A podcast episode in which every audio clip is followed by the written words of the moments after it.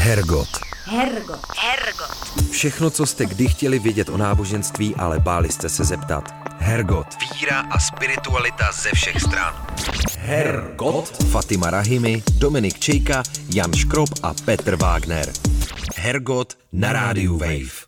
Hezký nedělní podvečer vám všem, jak jste právě slyšeli v úvodním jinglu, posloucháte Hergot na rádiu Wave, tentokrát ve složení Petr Wagner a Jan Škrop. Možná si myslíte, že vzhledem k současné světové politické situaci zůstáváme s tím Hergotem trošku jako stranou, že se pořád zabýváme filozofií, třeba jako naposledy, nebo prostě různými náboženskými otázkami, ale ono to naštěstí není tak úplně pravda. Nejsme úplně vytržení z té reality. Ono to, ono to nejde, protože přece jenom prostě taky jsme lidi a prožíváme to hodně intenzivně. Já sám to prožívám vlastně neustále. A tak jsme se rozhodli, že to musíme zreflektovat přece jenom i v tom našem pořadu. Takže i u nás v Hergotu v tomto díle konkrétně se budeme zabývat válkou na Ukrajině, ruskou agresí, ale hlavně taky tím, co se nějak z duchovních pozic s tím dá dělat tady, na tomto místě a budeme se bavit s někým, kdo v tomhle smyslu něco podstatného podniká, řekl bych. Vítáme tady Matěje Opočenského, který je jednak farářem Českobratrské církve evangelické v Praze v Vršovicích. Zároveň je to pražský senior Českobratrské církve evangelické, což možná jenom krátce vysvětlím, protože to nejsou asi úplně pojmy všeobecně známé. Je, dá se říct, že je to nejvýše postavený farář Českobratrské církve evangelické v pražském seniorátu, to znamená přibližně v Praze a širokém okolí a taky je jednou z hybných sil iniciativy Modlitba za Ukrajinu, o které si určitě v rozhovoru řekneme něco víc. A v neposlední třetě ještě bych vypíchnul, že eh, Matěj Opočenský je potomkem volínských Čechů ze dvou stran, to znamená, že k tomu tématu a k Ukrajině jako takové má eh, taky specifický osobní vztah a budeme si povídat vlastně hodně i o tom, co vlastně my tady z naší pozice můžeme dělat, jak se z toho nezbláznit a jak pokud možno taky udělat pro někoho něco dobrýho. No já myslím, že to na úvod úplně stačilo. Děkuji Honzo za představení. Po jinglu už náš dnešní host a já se teďka na chvilku vzdálím a připojím se k tobě až na konci, jo? Hergot. Hergot. Hergot. Fatima Rahimi, Dominik Čejka, Jan Škrob a Petr Wagner. Hergot na rádiu Wave. Přátelé, je to přesně tak, jak jsme iniciovali. Petr Wagner už tady se mnou není, ale je tady se mnou Matěj Opočenský, farář Českobratrské církve evangelické v Praze v Vršovicích, pražský senior této církve a jeden ze zakladatelů iniciativy Modlitba za Ukrajinu, o které si určitě za chvíli něco řekneme. Ahoj Matěj. Zdravím, děkuji za pozvání. Jaká byla tvoje první reakce, když se dozvěděl o ruské invazi na Ukrajinu? Byl to šok, nebo si to trochu čekal? No, asi nečekal. Přiznám se, že jsem to vlastně vůbec nečekal. Já jsem eh, nějak eh, stále žil v takovém tom přesvědčení, že vlastně jako eh, to Rusko jenom zkouší, nebo putinovský režim to zkouší nějakým způsobem, co to udělá se Západem, ale že jak si ten Donbass nebo ta Luhanská republika nebo ty dvě, eh, ty dvě jakoby oblasti prostě nějak eh, tam se zastaví. Takže šok, pro mě to byl šok, eh, naprosto překvapující situace. Mezi tvými předky jsou i volinští Češi, máš tedy na Ukrajinu specifickou vazbu. Myslíš, že na základě toho tu situaci prožíváš nějak jinak, nějak intenzivněji? Já si nejsem jistý, jestli to prožívám úplně jinak ale uvědomuju si, protože já jsem vlastně na Ukrajině sice párkrát byl, ale ne v těch místech, kde žili mý, mý předci, nebo respektive kde se narodili oba mý dědové. Někdy teda eh, v oblasti kousek od Lvova, asi tak 100 km od Lvova, se narodili oba dva. Ale tak jakoby skrze jejich vzpomínky a skrze to, co oni tam zažívali a skrze to, že tam zažívali prostě eh, taky druhou světovou válku a všechny ty eh, různé jako situace, tak vlastně skrze jejich vzpomínání a skrze třeba povídání mýho dědy, který už zemřel a který říkal, že se eh, vlastně aniž by se stěhoval, tak prožil život ve třech eh, státech nebo ve třech útvarech a, dělal se z toho tak trošku jako legraci, ale vlastně skrze tu invazi na Ukrajinu na ně padla taková jako na jednu stranu tíseň, že teda se znovu něco vlastně jakoby opakuje, nebo něco, něco velmi podobného se děje, ale z opačné strany. Ale taky na mě vlastně padla ještě jakoby jedna jiná myšlenka a totiž, že to vyprávění těch mých dědů se najednou jakoby víc zmotnilo. Najednou to prostě, ta Ukrajina nebyla jako pro mě tak vzdálená, ale najednou vlastně jako o, o to víc jako bližší, bližší region, bližší místo, který nějak v té naší jako rodinné paměti prostě uh, je. Co je iniciativa Modlitba za Ukrajinu? Jak vznikla a co je jejím cílem? Já tě malinko opravím v tom úvodu, který si říkal, protože já jsem se k té iniciativě vlastně dostal až v tak takovým jako druhém kole.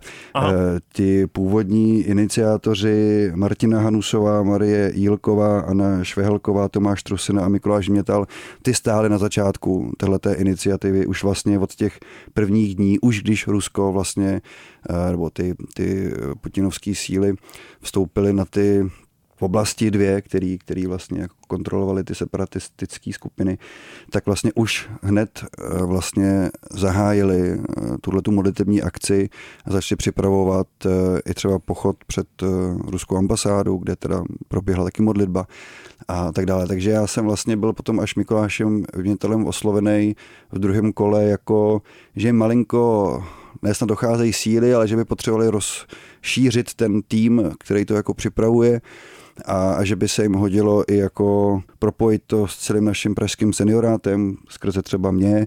A jestli bych i já na to měl nějakou jako sílu a kapacitu, tak jsem samozřejmě řekl, že jo, že mě to přijde důležitý a že bude důležitý tomu dát nějaký jako dlouhodobější rámec, čímž oni taky počítali a tím pádem to rozdělení jako mezi další faráře a farářky a prostě další duchovní i z jiných církví a taky spoustu lajků, kteří se v tom prostě angažují, je nutný a potřebný, aby ta iniciativa mohla fungovat dál a na to se nabalovaly prostě další i prohlášení, i různé jako interakce eh, s dalšími lidmi.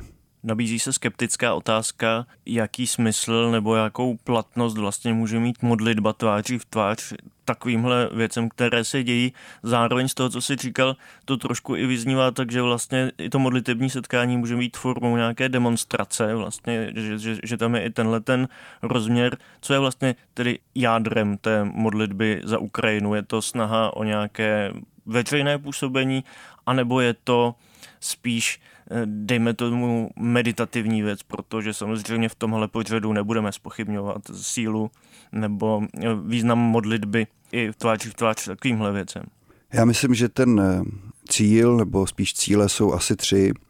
Eh, já jsem si uvědomil při té jedné modlitbě, na který, jsem, eh, na který jsem byl před Ludmilou na, na Mírovém náměstí, ohromnou sílu toho společenství. Tam nebyli jenom Češi, tam přišlo, a to bylo pro mě jako velmi Eh, překvapivé, že tam přišlo mnoho Ukrajinců, mnoho lidí, kteří prostě buď tady jsou týden, nebo už jsou tady jako roky, dozvěděli se o té modlitbě a přišli tam vlastně s tím, že se chtějí jako modlit, že chtějí prostě sdílet tu, tu chvíli eh, s náma, který jsme to nějakým způsobem jako připravovali. A zazněl tam i jako modlitba páně v ukrajinštině a taky prostě různý jako pozdravy. Takže ten cíl je opravdu ta chvíle s těmi lidmi, kteří už jsou tady v Čechách, vlastně jim jako nabídnout ten prostor i modlitby, i toho zastání, i té solidarity. To je ten druhý cíl, prostě nabídnout tu solidaritu, že na to nepečem a že, že i jako církve který si nějakým způsobem chtějí uvědomovat tu hloubku, hloubku té duchovní taky situace, která prostě zatím je a že napříč, toho, že napříč tomu, že mnoho z nich bylo z pravoslavné církve, těch Ukrajinců, ale i z jiných, že vlastně nás tohoto propojuje. Ten modlitební vlastně jako akt, ta, ta chuť se modlit, a být teda jaksi před tou tváří boží a říct i hospodinu, prostě nechápeme to, zlobíme se, je to prostě pro nás eh, neakceptovatelné, jakákoliv agrese, jakýkoliv válečný stav, ale teď prostě ten válečný stav je a my s tím nějak jako tady musíme žít a musíme k tomu zaujmout nějakou pozici. A to nejenom tu modlitební, tam bych s tebou souhlasil, že to není jenom o modlitbě, zároveň ani ne o těch různých prohlášeních a různých jako eh, deklaratorních nebo rezolu, rezolucí, nebo já nevím, jak to jinak nazvat, jako dokumentů, ale prostě i o nějakém jako aktivizačním potenciálu, a to je, dejme tomu, ten třetí cíl, prostě aktivizovat sami sebe, tu společnost, církevní i necírkevní, lidi, kteří tam přišli, tak eh, prostě mají spoustu přátel na Ukrajině, i jako z české strany, tam bylo, byl tam třeba farář Petr Brodský, který na Ukrajinu léta jezdil a jezdí do dneška prostě do české obce na Bohemku, kde, kde prostě máme sbor český, ale chodí tam teď konzor na tuto chvíli i Ukrajinci, prostě ukrajinský mluvící. Takže ty vztahy jako naše církev má s Ukrajinou a prostě tohle to všecko nějakým způsobem i nás má za cíl trošku jako aktivizovat k té eh, buď v Čechách v té eh, pomoci jako humanitární, to znamená postarat se o ty, kteří přicházejí, ale také vyslat signál prostě tomu světu, ruskému nebo tomu putinovskému režimu, hele, tady prostě v Praze ani jako církve s tím absolutně nesouhlasejí. Když se zastavíme trochu u té humanitární roviny nebo praktické roviny té, té pomoci a toho zapojení, ty kromě téhleté iniciativy si taky jedním, dá se říct, z církevních představitelů, teda na úrovni seniorátu. Co konkrétně teď církev dělá, co, co konkrétně to pro tebe představuje na úrovni nějaké praktické práce, praktického zapojení, ať už je to pomoc uprchlíkům nebo, nebo jiné věci. Co teď vlastně děláš, jestli nás necháš nahlédnout vlastně do toho, do toho, jaké vlastně jsou možnosti církve a, jednotlivých lidí v církvi. Tak vedle těch eh, prohlášení, které i naše církev nebo i ekumena uh, nějakým způsobem vyjádřila svoji pozici, za kterou jsem vděčný, tak i, i naše církev, ta českobratrská, se pustila do konkrétních pomocí. Máme poměrně slušný web, který se tomu věnuje a sbory, které prostě mají možnosti k ubytování nebo ke k různým jako sbírkám, tak uh, už vím, že několik pražských a i mimo pražských sborů ubytovali poměrně dost lidí, například teď úplně čerstvá informace na Hvoznici, ubytovali, myslím si, že dvě rodiny a, a od čerečka tam večera tam jsou a je to i mnoho dalších sborů, Klementa a tak dále, nebude vyjmenovat. Nebo třeba u Salvátora, u evangelického Salvátora vzniklo sběrné místo, kam je možné přinášet eh, věci jak eh, hygienické, tak zároveň i třeba pračky nebo různý spotřebiče, které jsou potřeba na hranicích mezi Ukrajinou a Slovenskem v Užhorodu, kam jezdí pravidelně naše diakonie ČCE, humanitární a rozvojové spolupráce středisko, eh, které tam vypravilo teď v pondělí dodávku právě s tou materiální pomocí. Oni tam tu situaci sledují a zjistili, že na těch hranicích prostě je ten obrovský přetlak eh, těch eh, lidí, kteří prostě prchají před tou válkou a, a tam se prostě zašpuntujou a nemají kde pořádně jakoby spát, nemají možnost si vyprat v oblečení, nemají možnost si udělat čaj, kafe, tak tyhle ty věci se tam prostě eh, navozily a budou se tam vozit dál, aby se tam aspoň na tu chvíli, ten den, dva, kdy tam prostě jsou, cítili aspoň trochu důstojně, trochu jako lidi. Takže to je taková jako pomoc, jak v Čechách po zborech, kdy skutečně jako sbory ubytovávají rodiny nebo jednotlivce, nebo zejména teď jako matky s dětma, který prostě přicházejí bez mužů, že samozřejmě, protože ty muže jsou víceméně vázání teda na obranu té země. Takže v této rovině a, v té druhé rovině teda opravdu i diakonie ČCE, středisko humanitární a rozvojové spolupráce prostě výjíždí do Užhorodu a případně i dál. A samozřejmě pak teda taky děláme sbírky finanční. Znovu upozorním na postní sbírku, kterou vypsala Diakonie ČCE a na tu je možno přispět a podpořit tím eh, vlastně zmírnit ty humanitární katastrofy na Ukrajině přímo. Hergot. Hergot. Hergot. Fatima Rahimi, Dominik Čejka, Jan Škrob a Petr Wagner. Hergot na rádiu Wave. Pojďme se na chvíli podívat na naší společnost, na, na, na lidi tady, co to s nima dělá, protože pro mě je zajímavý sledovat, že třeba na jednu stranu známí, co mám na Slovensku, to prožívají mnohem intenzivněji než my a zase v západních zemích naopak mín, že opravdu vidět vlastně ty geografické kruhy, jak prostě opravdu zasahují lidi podle toho, jak ta situace je vzdálená pro hodně lidí je to tady hodně náročný, já sám to, já sám to vidím na sobě. Pokud vlastně vůbec eh, po dvou letech pandemie můžeme přemýšlet o něčem, jako je normální život, tak teď, když se začalo zdát, že ta pandemie ustupuje, tak jsme se zase dostali do situace, která od normálního života v jakýmkoliv smyslu má daleko. Máš nějaký recept jako farář, na co lidem doporučuješ se orientovat, čeho se naopak vyvarovat, nebo se to nedá takhle říct jako nějaká univerzální cesta? Úplně recept asi nemám. To bych eh, tady lhal nebo předstíral něco, co nejsem nebo co neumím. Ale já vlastně jsem teď v posledních dnech nebo už vlastně týdnech slýchával takový jako myšlenky, jako svět se změnil. Svět je prostě najednou úplně jiný. Během ze den na den se totálně změnila situace. Já jsem se to i formuloval pro sebe, že i jako některé pochybnosti, které jsem měl nad západní společností a které do jistý míry přetrvávají, tak vlastně jakoby ustoupili hodně do pozadí a, a prostě najednou člověk se na svět dívá jinak, jinýma očima a ten pocit nemám jenom já, opravdu to slýchávám i u nás ve sboru, i, i prostě s lidmi, kterými se potkávám mimo sbor nebo mimo to církevní společenství, že prostě najednou jsme vrženi do nového světa a poměrně rychle.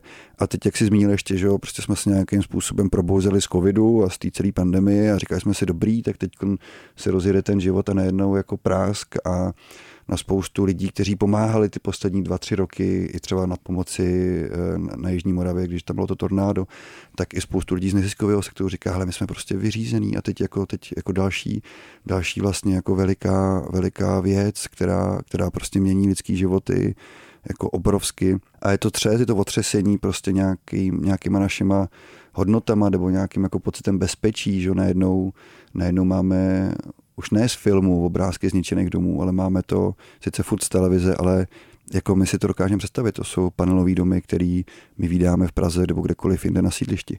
To je prostě realita, na kterou moje generace a několik generací nade mnou prostě neměla tu zkušenost maximálně z války v Jugoslávii.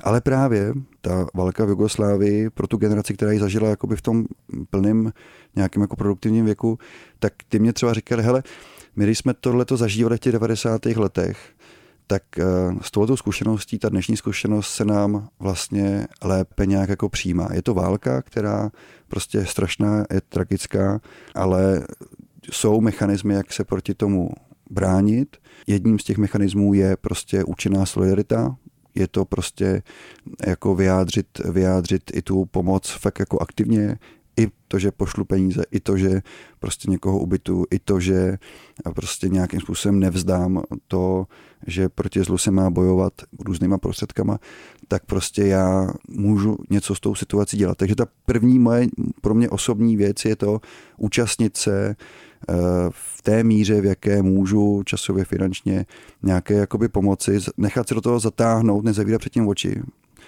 a tím, jak jsem do toho vtažený osobně, třeba včera jsem byl ve Zruči nad Sázovou, připravím tam bydlení právě pro dvě rodiny eh, z Ukrajiny, tak mám nějak jako pocit, že mě to tak jako nesemílá. Že jsem schopný se i dívat prostě hodinu, dvě hodiny na, na zprávy přes ten den, sledovat, co se tam děje. A sice na mi dopadá velmi jako těžce, ale nějakým způsobem vím, že z, tý svý, z toho svého bodu dělám, co se dá. To je jedna rovina. A druhá rovina, a to se vracím k tomu, proč jsem sem byl pozvaný, abych mluvil trošku o té iniciativě Modlitba za Ukrajinu. Skutečně já věřím tomu, že jakoby nevzdávat ani ten duchovní boj, eh, který se týká jak té věci jako celospolečenský, geopolitický, tak ale i ten můj jakoby vnitřní duchovní život, který prostě, na který, na který doléhá různý, jako různý zla, různé věci, které jsou negativní, osobních životech nebo v pracovních, pracovním životě nebo právě v té politické rovině, tak já prostě můžu taky pracovat na sobě, abych se tím nenechal jako zničit, zlikvidovat, abych nestratil zbyt, jako nějakou jako humanitu, lidskost, eh, právě tu touhu jako být člověkem i pomáhajícím v těch, v těch interakcích eh, s lidmi, kteří to případně jako pomůžou. Takže ten recept je uvozovkách recept dvojí, prostě pomáhat a nějakým způsobem i pečovat o svoje nitro, o svoji, o svoji duši, abych ji prostě nezanesl zlem třeba jiného typu, třeba nenávistí, nebo tím, že se uzavřu před světem, tím, že prostě skončím v nějaký apatii. K tomu jsem se vlastně chtěl dostat. Ty jsi zmínil zlo, ten pojem několikrát a myslím si, že je to vlastně dost jednoznačný, že najednou jsme konfrontovaní s krystalickým zlem a často nevíme, co se s tím počít, protože jsme zvyklí na to, Samozřejmě víme, že zlo se děje, ale nemáme ho takhle jasně před očima denodenně, ani ne denodenně, vlastně neustále během od rána do večera. Říkal si, že to je důležitá výzva na té duchovní úrovni, vlastně nenechat se tím zlem nějak semlít. Jak na to nějak konkrétně a jaká jsou ta úskalí podle tebe čemu nás to vystavuje a, a co nám vlastně hrozí v tom, v tom duchovním smyslu taky. No tak kromě toho, že nás napadá, jak zatočit z grázly všemožného typu, včetně teda ruského prezidenta Putina a nejenom v tom mediálním, ale i v tom běžném rozhovoru můžeme slyšet i různý jako výhrušky jako peklem, nebo prostě i vlastně to bylo pro mě hodně zajímavé, že třeba i předseda ústavního soudu Pavel Rychecký jako v podstatě velmi tak jako jako oklikou, ale velmi vlastně jako jasně připustil, že by se nebránil tomu, kdyby někdo si zbavil života ruského prezidenta. Já se přiznám, že tohle jsou myšlenky, které, eh, nebo prostě vyjádření, které nějakým způsobem, to je prostě nový. Jo, to je i v mém nějakým jakoby přemýšlení, duchovním žití jsou prostě nový impulzy, který zpracovávám za pochodu. Ne, nemám na to nějakou jako jasnou odpověď. Ale třeba jako z historie víme, že Dietrich Bonhoeffer, evangelický teolog, se prostě účastnil za druhé světové války atentátu na Hitlera. A my jako často protestantský církve právě na tohoto teologa Dietricha Bonhoeffera vzpomínáme jako na toho, kdo prostě neuhnul tomu zlu a, a byl teda schopný i vlastně jít, eh, jít do téhle té pozice v jasné situaci, teda, že je to tváří tvář naprosto krystalickému jako zlu, který, který je třeba zastavit jakýmkoliv způsobem. A to se přiznám, že když jsem to četl, že prostě před deseti, před pěti, před deseti lety, tak jsem si říkal, no to je, to je prostě jako bezvadný, jako to, prostě Dietrich Bonhoeffer, úžasná jako postava. A teď to najednou dostává úplně vlastně tak živý kontury, že člověk se až jako lekne, co znamená jako někomu takhle vlastně jako usilovat o život, i když je to vlastně člověk, který z té naší prostě perspektivy, z našeho bodu života skutečně dělá jako podle mě jako prostě agresi, zlo, nebo prostě má nějaký jako touhy, kterým já nerozumím absolutně, jo, a, a vnímám je teda jako fakt zlý, tak jako s tím se vyrovnávám. Na druhou stranu jsem hrozně daleko od toho jako sesílat do někoho pekla a, a prostě hnát ho, hnát ho takhle daleko. Na druhou stranu ale třeba apoštolský vyznání víry, kterýmu věřím, nebo který e, sám často taky cituju, je, že Kristus zemřel, nebo vstoupil do pekel a třetího dne vstal z mrtvých, že prostě nějakým způsobem s tím, tím obrazem e, pekla nebo toho, toho prostě jako stavu, kde se teď co, že jo, na to nemám ani teologickou úplně odpověď, protože to prostě nemám úplně vyřešený tak, jak bych eh, chtěl. Nechávám to trošku na, na Pána Boha, kdo tam je, kdo tam není, jestli vůbec peklo je.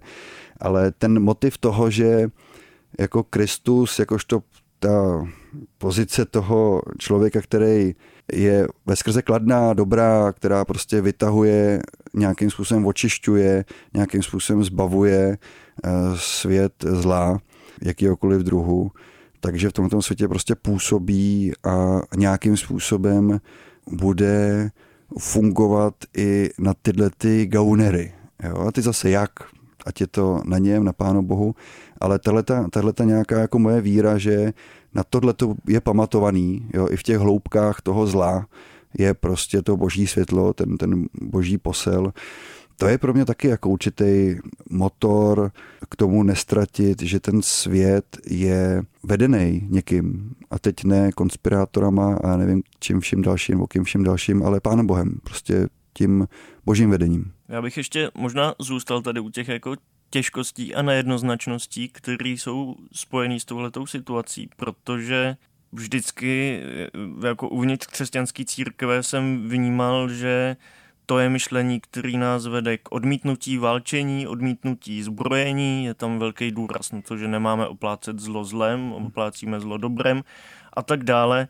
Zároveň teď mnozí prostě ať už modlitbama nebo i finančně podporujeme třeba i přímo ukrajinskou armádu a doufáme, že to zlo bude poraženo nejenom na duchovní sféře, ale prostě i těma zbraněma vojensky, protože vlastně najednou to, z čeho pro mě osobně třeba to, co osobně byly nějaký duchovní dilemata, tak najednou vlastně už ani nejsou dilemata. Pak je pro mě otázka, kde je ta hranice. To je, to je vlastně jedna věc. A je to najednou vlastně tohletu věčnou otázku, věčný téma máme před sebou tak jako hmatatelně, že naše generace to ještě nezažila. To vlastně už eh, ty si taky říkal. Jak vnímáš tenhle ten paradox, jestli je to vůbec paradox právě ve vztahu třeba k tomu, že teď najednou všichni nadšeně podporujeme nějakou armádu, i když to není teda nějaká armáda, ale prostě v té konkrétní situaci. No je to samozřejmě složitý, že? Eh, ale zase prostě eh, každá doba je eh, specifická, každá doba na nás klade nějaké nároky, do něčeho nás staví, do nějakých pozic. Já myslím, že tak, jak je psaná Bible, která je psaná do konkrétních lidských zkušeností a projevů reakcí na svět a na jeho dění, tak i Bible prostě obsahuje různé reakce na zlo. Pamatuju si mnoho žalmů, prostě eh, výrazně akcentuje odplatu, aby prostě hospodin zasáhl, aby vzal nepřátelé smykem a prostě nabodal je na, na kůli já nevím co všecko. Jsou tam jako fakt jako otřesný pasáže, který když člověk čte v míru, jak si říká, pane muže, proč? Pak ale eh, prostě nastanou situace, kdy skutečně člověk projde jako šílenou situací. A teď my, my nemáme, že jo, my dva, co jsme tady, ale jsou lidi, kteří prostě procházeli, prochází teď peklem válek a to nejen na Ukrajině, ale prostě i jinde, na jiných částech země. A prostě necítí eh, žádný zastání eh, ani od, od jiného, jako od jiných částí světa, ani třeba od Pána Boha, ale nějakým způsobem jsou na to sami a pocitují tu potřebu prostě tuhletu, tuhletu jakoby frustraci prostě vyjádřit tím, pane bože, zastaň se mě, já jsem neudělal nic špatného a teď jsem tady obětí nějakých prostě hrůz a pekel. Tak to je jakoby jedna rovina. Ale prostě ta situace, která je takhle vyostřená a kdy jsme prostě svědky jako bezprecedentní agresy, podle mě v tom, v tom našem prostě čase, je to podle mě bezprecedentní agrese, která sice má nějaký kořeny v roce 14 nebo ještě předtím, a taky samozřejmě i nějaký jako chyby na straně Ukrajiny a tak, ale prostě jako najednou tady je prostě vpád vojsk, kterou my z našich československých dějin se taky známe a, a, máme tady, a máme tady prostě národ, který se tomu jakoby postavil, té agresi a nějakým způsobem si myslím, že hájí principy, které nám jsou prostě strašně moc blízký, opravdu jako blízký tak, že nás i křesťany to hází do nové situace, kdy musíme vzít vážně, že zbraně jsou taky nástrojem k tomu, abychom udrželi nějaký jako naše hodnoty, naše, naše směřování, to, co považujeme za důležitý. My jsme ostatně v tom našem prohlášení eh, solidaritu s Ukrajinou přijmeme, i když bude bolet, kterou jsme četli teď naposledy v Litomyšli i předtím před Ludmilou, tak tam eh, říkáme, respektujeme rozhodnutí neintervenovat za této situace armádami státu NATO. Morálně a křesťansky považujeme za správné podpořit Ukrajinu dodávkami obraných zbraňových systémů. Prostě jsme v situaci, kdy umírají lidé, umírají lidé, protože jiný stát si je chce prostě přivlastnit a proti tomu musíme zasáhnout. Mně se ohromně líbí ještě jedna rezoluce, kterou napsal Aleš Březina, eh, můj kamarád, člen našeho sboru, eh, který prostě velmi citlivě rozlišuje mezi putinovským režimem a mezi eh, Rusama, mezi tou ruskou společností a prostě vyzývá i nás v Čechách, abychom mysleli nejenom v modlitbách, ale i konkrétně na ty ruský občany, který prostě nesouhlasí s tím putinovským režimem, bojují proti němu, potřebovali by taky třeba azyl v Čechách nebo v Evropě a, a my prostě jim ho nedáváme jenom prostě na základě ženevské konvencí, ale to je poměrně dlouhá jako cesta. Tady je třeba nějaký jako vyslat jasný signál i té ruské veřejnosti, hleďte, my stojíme za vámi, kteří jste prostě proti Putinovi. My víme, že existujete, že, že jste a myslíme na vás a máte tady taky pro nás, nebo u nás místo. Hergot. Hergot. Hergot.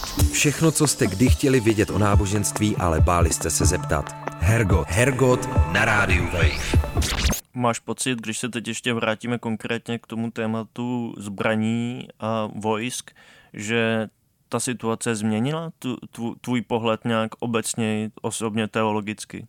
Tak já jsem si vždycky o sobě myslel, že jsem jako v podstatě jasný pacifista, který jako nikdy nestřílel z žádný zbraně, maximálně tak jako z luku, jako dítě a všechny možné jako střílečky jsem úspěšně ignoroval až do teďka a asi budu i dál.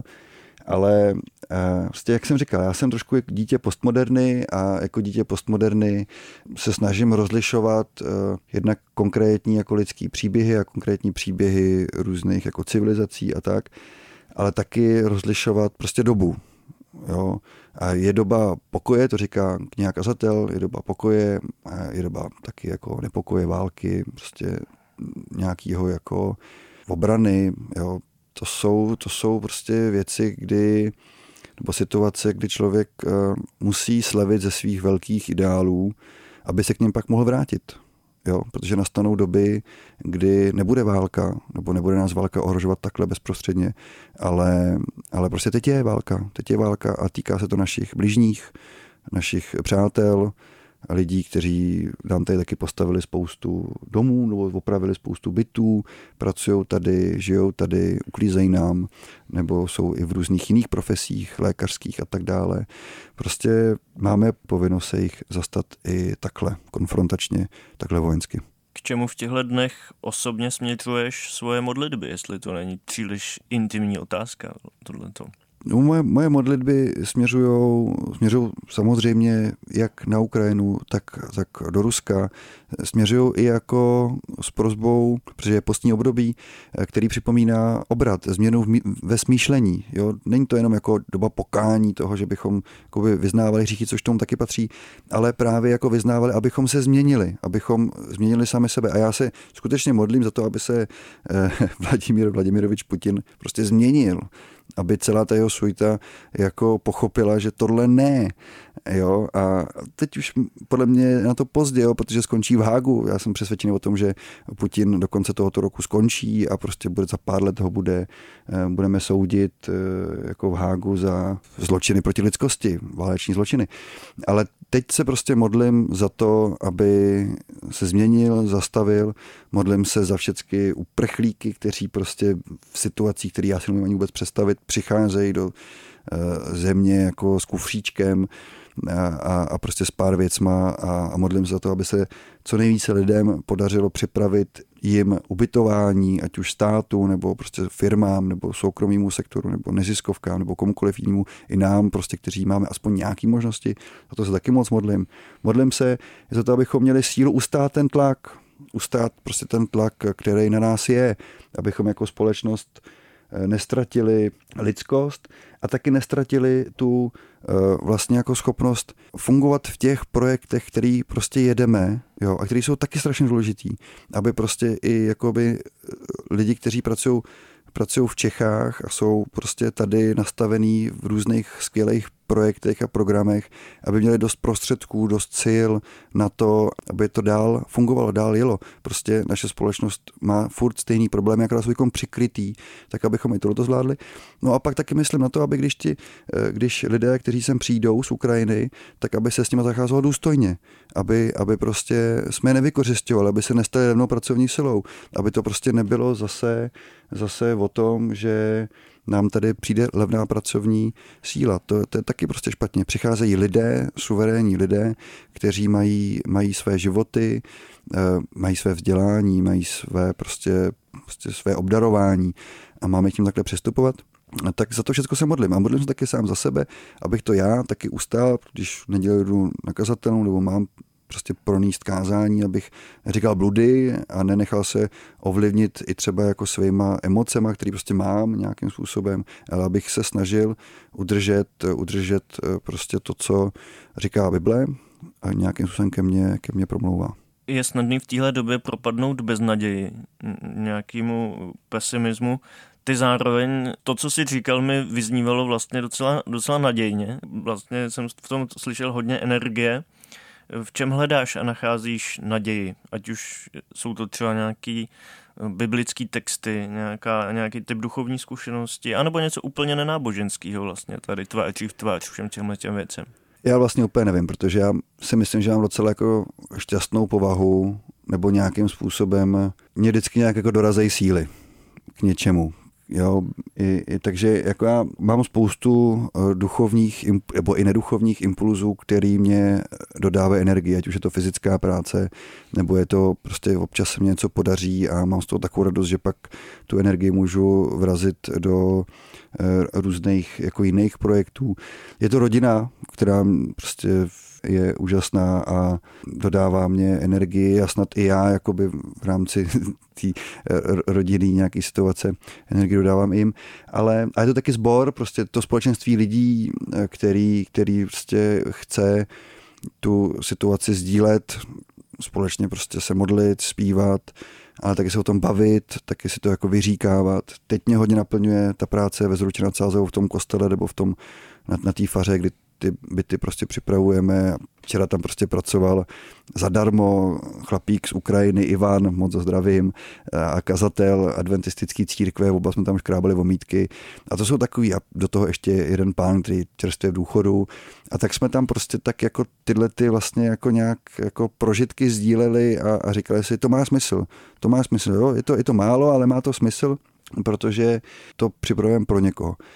Takže vracím se opět k tomu, co jsem říkal na úvod. Jako mě osobně pomáhá, když můžu být u těch věcí, když, když cítím, že můžu nějakým způsobem pomoct. A když nemůžu pomoct, tak se modlím, eh, tak sdílím tu situaci s lidma, tak prostě nějakým způsobem eh, hledám, abych nebyl sám, abych se prostě z toho nezbláznil, protože člověk je prostě tvor společenský a zejména v té duchovní jako protestantský nebo teda evangelický a potažmo eh, celý křesťanský eh, společnosti je ta sounáležitost, to spolulidství, to hledání té roviny horizontální a pak teda taky vertikální, prostě strašně důležitý.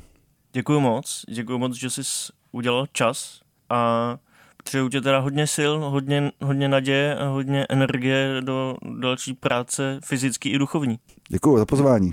Měj se dobře, ahoj. Ahoj, zdravím celý tým Hergotu. Hergot. Hergot. Hergot. Všechno, co jste kdy chtěli vědět o náboženství, ale báli jste se zeptat. Hergot. Hergot na rádiu Wave. To byl Matěj Opočenský pro Hergot Rádia Wave. Honzo, já moc děkuji, že jsi to vzal za mě. Petře, prostě všichni děláme, co můžeme. Já mm-hmm. Osobně doufám, že se nám podařilo snad aspoň trochu přispět k nějaké naději do těch příštích dní, které prostě teď nejsou úplně nejjednodušší.